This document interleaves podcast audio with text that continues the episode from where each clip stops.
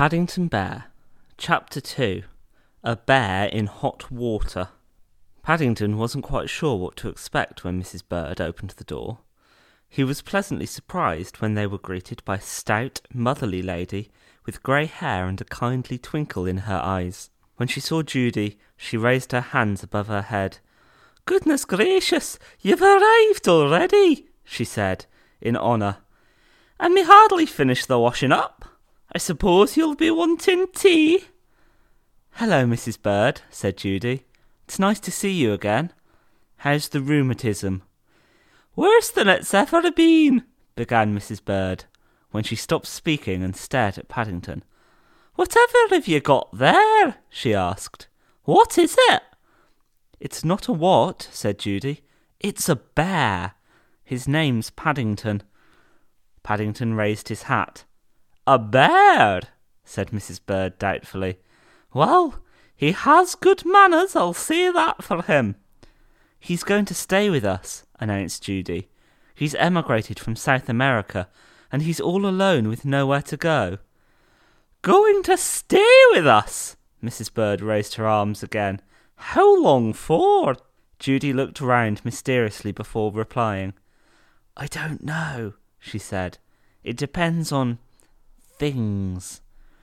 Mercy me! exclaimed Mrs. Bird. I wish you'd told me. I haven't put clean sheets in the spare room or anything. She looked down at Paddington. Though, judging by the state he's in, perhaps that's as well. That's all right, Mrs. Bird, said Paddington. I think I'm going to have a bath.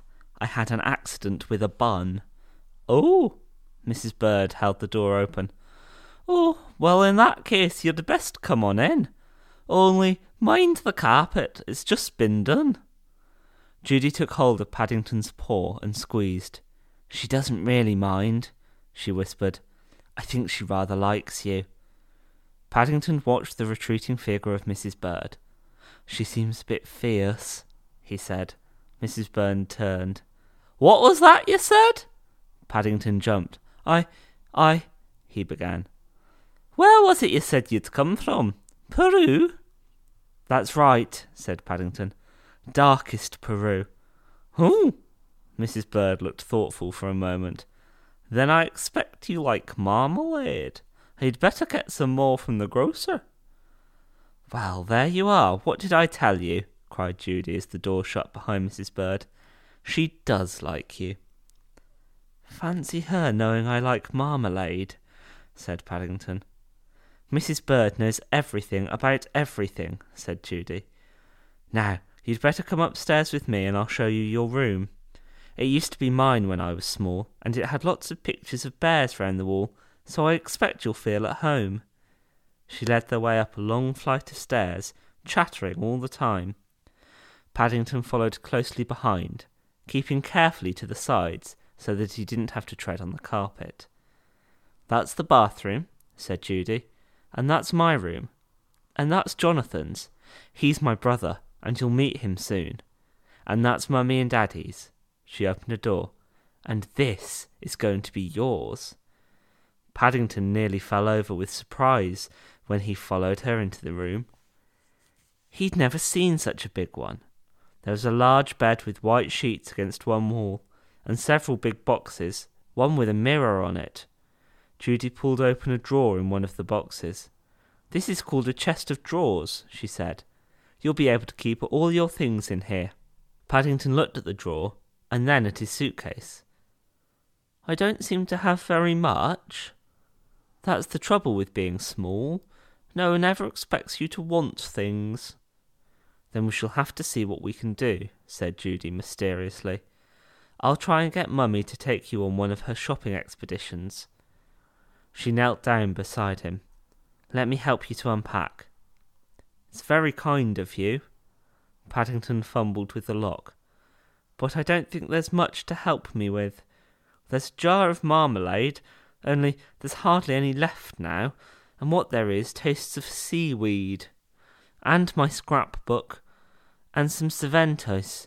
They're a sort of South American penny. Gosh, said Judy, I've never seen any of those before. Aren't they bright? Oh, I keep them polished, said Paddington. I don't spend them. He pulled out a tattered photograph. And that's a picture of my Aunt Lucy. She had it taken just before we went into the Home for Retired Bears in Lima. She looks very nice, said Judy, and very wise. Seeing that Paddington had a sad, far-away look in his eyes, she added hastily, Well, I'm going to leave you now, so that you can have your bath and come down nice and clean. You'll find two taps, one marked hot and one marked cold. There's plenty of soap and a clean towel. Oh, and a brush so that you can scrub your back. It sounds very complicated, said Paddington. Can't I just sit in a puddle or something? Judy laughed. Somehow I don't think Mrs. Bird would approve of that. And don't forget to wash your ears, they look awfully black. They're meant to be black, Paddington called indignantly as Judy shut the door. He climbed up to a stool by the window and looked out. There was a large, interesting garden below, with a small pond and several trees, which looked good for climbing. Beyond the trees, he could see some more houses stretching away into the distance. He decided it must be wonderful living in a house like this all the time. He stayed where he was, thinking about it, until the window became steamed up and he couldn't see out any more. Then he tried writing his name on the cloudy part with his paws. He began to wish it wasn't quite so long. As soon as he ran out of cloud, it was rather difficult to spell. All the same, he climbed onto the dressing table and looked at himself in the mirror. It's a very important name, and I don't expect there are many bears in the world called Paddington. If he'd only known Judy was saying exactly the same thing to Mr. Brown at that very moment. The Browns were holding a council of war in the dining room, and Mr. Brown was fighting a losing battle. It had been Judy's idea in the first place to keep Paddington.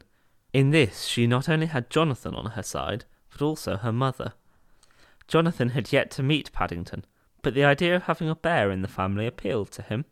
Sounded very important. After all, Henry, argued Mrs. Brown, you can't turn him out now. It wouldn't be right. Mr. Brown sighed. He knew when he was beaten. It wasn't that he didn't like the idea of keeping Paddington.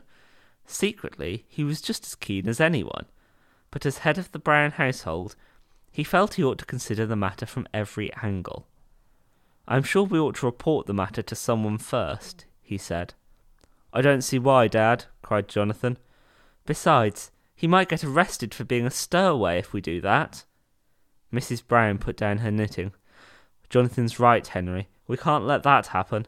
It's not as if he's done anything wrong. I'm sure he didn't harm anyone travelling in a lifeboat like that. Then there's the question of pocket money, said Mr. Brown, weakening. I'm not sure how much pocket money to give a bear. He can have a pound a week, the same as the other children, replied Mrs. Brown. Mr. Brown lit his pipe carefully before replying.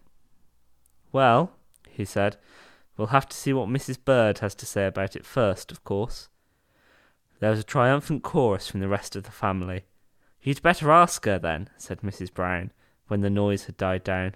It was your idea. Mr. Brown coughed.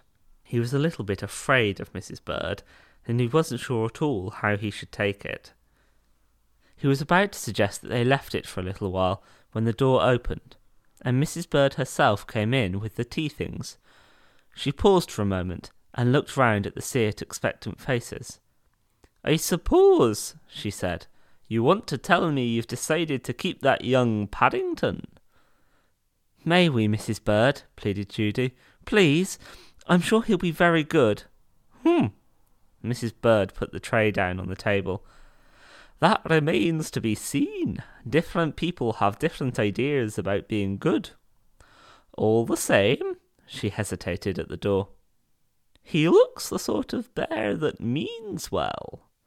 Then you don't mind, Mrs. Bird? Mr. Brown asked her. Mrs. Bird thought for a moment. No, no, I don't mind at all. I've always had a soft spot for bears myself. It'll be nice to have one about the house. Well, gasped Mrs. Brown as the door closed. Whoever would have thought it? I expect it was because he raised his hat, said Judy. It made a good impression. Mrs. Bird likes polite people.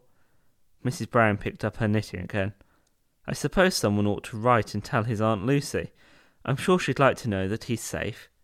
She turned to Judy. Perhaps it would be a nice thought if you and Jonathan wrote. By the way, said Mr. Brown, come to think of it, where is Paddington? He's not still up in his room, is he? Judy looked up from the writing desk, where she was searching for some notepaper. Oh, he's all right. He's just having a bath. A bath? Mrs. Brown's face took on a worried expression. He's rather small to be having a bath by himself. Don't fuss so, Mary, grumbled Mr. Brown, settling himself down into the armchair with a newspaper. He's probably having the time of his life. Mr. Brown was fairly near the truth when he said Paddington was probably having the time of his life. Unfortunately, it wasn't in quite the way he meant it. Blissfully unaware that his fate was being decided, Paddington was sitting in the middle of the bathroom floor, draw- drawing a map of South America with a tube of Mr. Brown's shaving cream. Paddington liked geography. At least, he liked his sort of geography, which meant seeing strange places and new people, and also ripping up maps and rearranging them. Before he left South America on his long journey to England, his Aunt Lucy who was a very wise old bear, had done her best to teach him all she knew. She had told him all about the places he would see on the way, and she had spent many long hours reading to him about the people he would meet. It had been a long journey, halfway round the world, and so Paddington's map occupied most of the bathroom floor, and also used up most of Mr. Brown's shaving cream. With the little that was left, he tried writing his new name again, he had several attempts and finally decided on P A D I N G T U N. It looked most important. It wasn't until a trickle of warm water landed on his nose that he realized the bath was full and was beginning to run over the side. With a sigh, he climbed up onto the side of the bath, closed his eyes, held his nose with one paw, and jumped. The water was hot and soapy, and much deeper than he'd expected. In fact, he had to stand on tiptoe even to keep his nose above the surface. It was then that he had a nasty shock. It's one thing getting into a bath, it's quite another getting out, especially when the water comes up to your nose and the sides are slippery and your eyes are full of soap. He couldn't even see to turn the taps off. He tried calling out help, first in a quiet voice, and then very loudly, Melp! Melp! He waited for a few moments, but no one came. Suddenly he had an idea. What a good thing he was still wearing his hat. He took it off and began bailing out the water. There were several holes in the hat because it was a very old hat that had once belonged to his uncle. But if the water didn't get much less, at least it didn't get any more. That's funny, said Mr. Brown, jumping up from his armchair and rubbing his forehead. I could have sworn I felt a spot of water. Don't be silly, dear. How could you? said Mrs. Brown, busy with her knitting. Didn't even bother to look up. Mr. Brown grunted and returned to his newspaper. He knew he had felt something, but there was no point in arguing. He looked suspiciously at the children, but both Judy and Jonathan were busy writing their letter. How much does it cost to send a letter to Lima? asked Jonathan. Judy was about to reply when another drop of water fell down from the ceiling, this time right onto the table. Oh gosh! She jumped to her feet, pulling Jonathan over her. There was an ominous wet patch right over their heads, and right underneath the bathroom. Where are you going now, dear? asked Mrs. Brown. Oh, just upstairs to see how Paddington's getting on. Judy pushed Jonathan through the door and shut it quickly behind them. Crikey, said Jonathan. What's up? It's Paddington, cried Judy over her shoulder as she rushed up the stairs. I think he's in trouble. She ran along the landing and banged loudly on the bathroom door. Are you all right, Paddington? she shouted. May we come in? Melp! Melp! shouted Paddington. Please come in. I think I'm going to drown. Oh, Paddington! Judy leant over the side of the bath and helped Jonathan lift a dripping and very frightened Paddington to the floor. Oh, Paddington, thank goodness you're all right. Paddington lay on his back in a pool of water. What a good job I had my hat, he panted.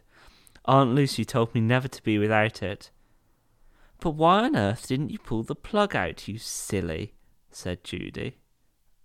Oh, Paddington looked crestfallen. I. I never thought of that. Jonathan looked admiringly at Paddington. Crikey, he said. Fancy you making all this mess. Even I've never made as much mess as this. Paddington sat up and looked around. The whole of the bathroom floor was covered in a sort of white foam where the hot water had landed on his map of South America. It's a bit untidy, he admitted. I don't I don't really know how it got like that. Untidy? Judy lifted him to his feet and wrapped a towel around him. Paddington, we've all got a lot of work to do before we go downstairs again. If Mrs. Bird sees this, I don't know what she'll say. I do, exclaimed Jonathan. She says it to me sometimes. Judy began wiping the floor with a cloth. Now just dry yourself quickly in case the cold catches you. Paddington began rubbing himself meekly with the towel. I must say, he remarked, looking at himself in the mirror, I am a lot cleaner than I was. Doesn't look like me at all.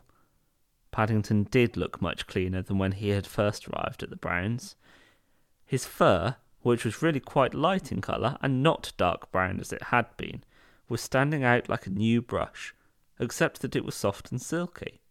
His nose gleamed, and his ears had lost all traces of the jam and cream. He was so much cleaner than when he arrived downstairs and entered the dining room some time later, everyone pretended not to recognise him. The tradesmen's entrance is at the side, said Mr. Brown from behind the paper.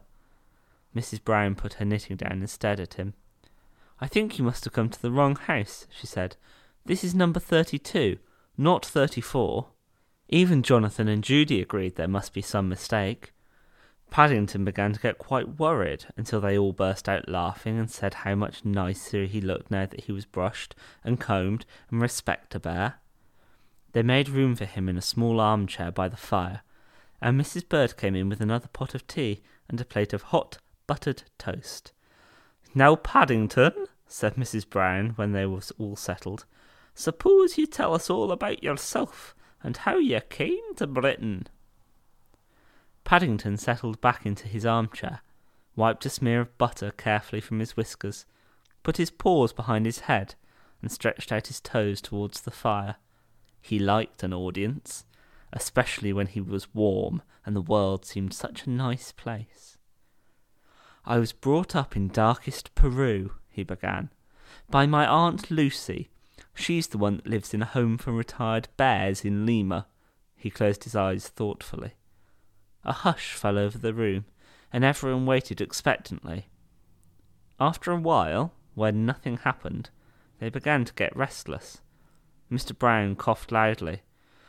It doesn't seem a very exciting story, he said impatiently. He reached across and poked Paddington with his pipe. Well, I never, he said. I do believe he's fallen asleep.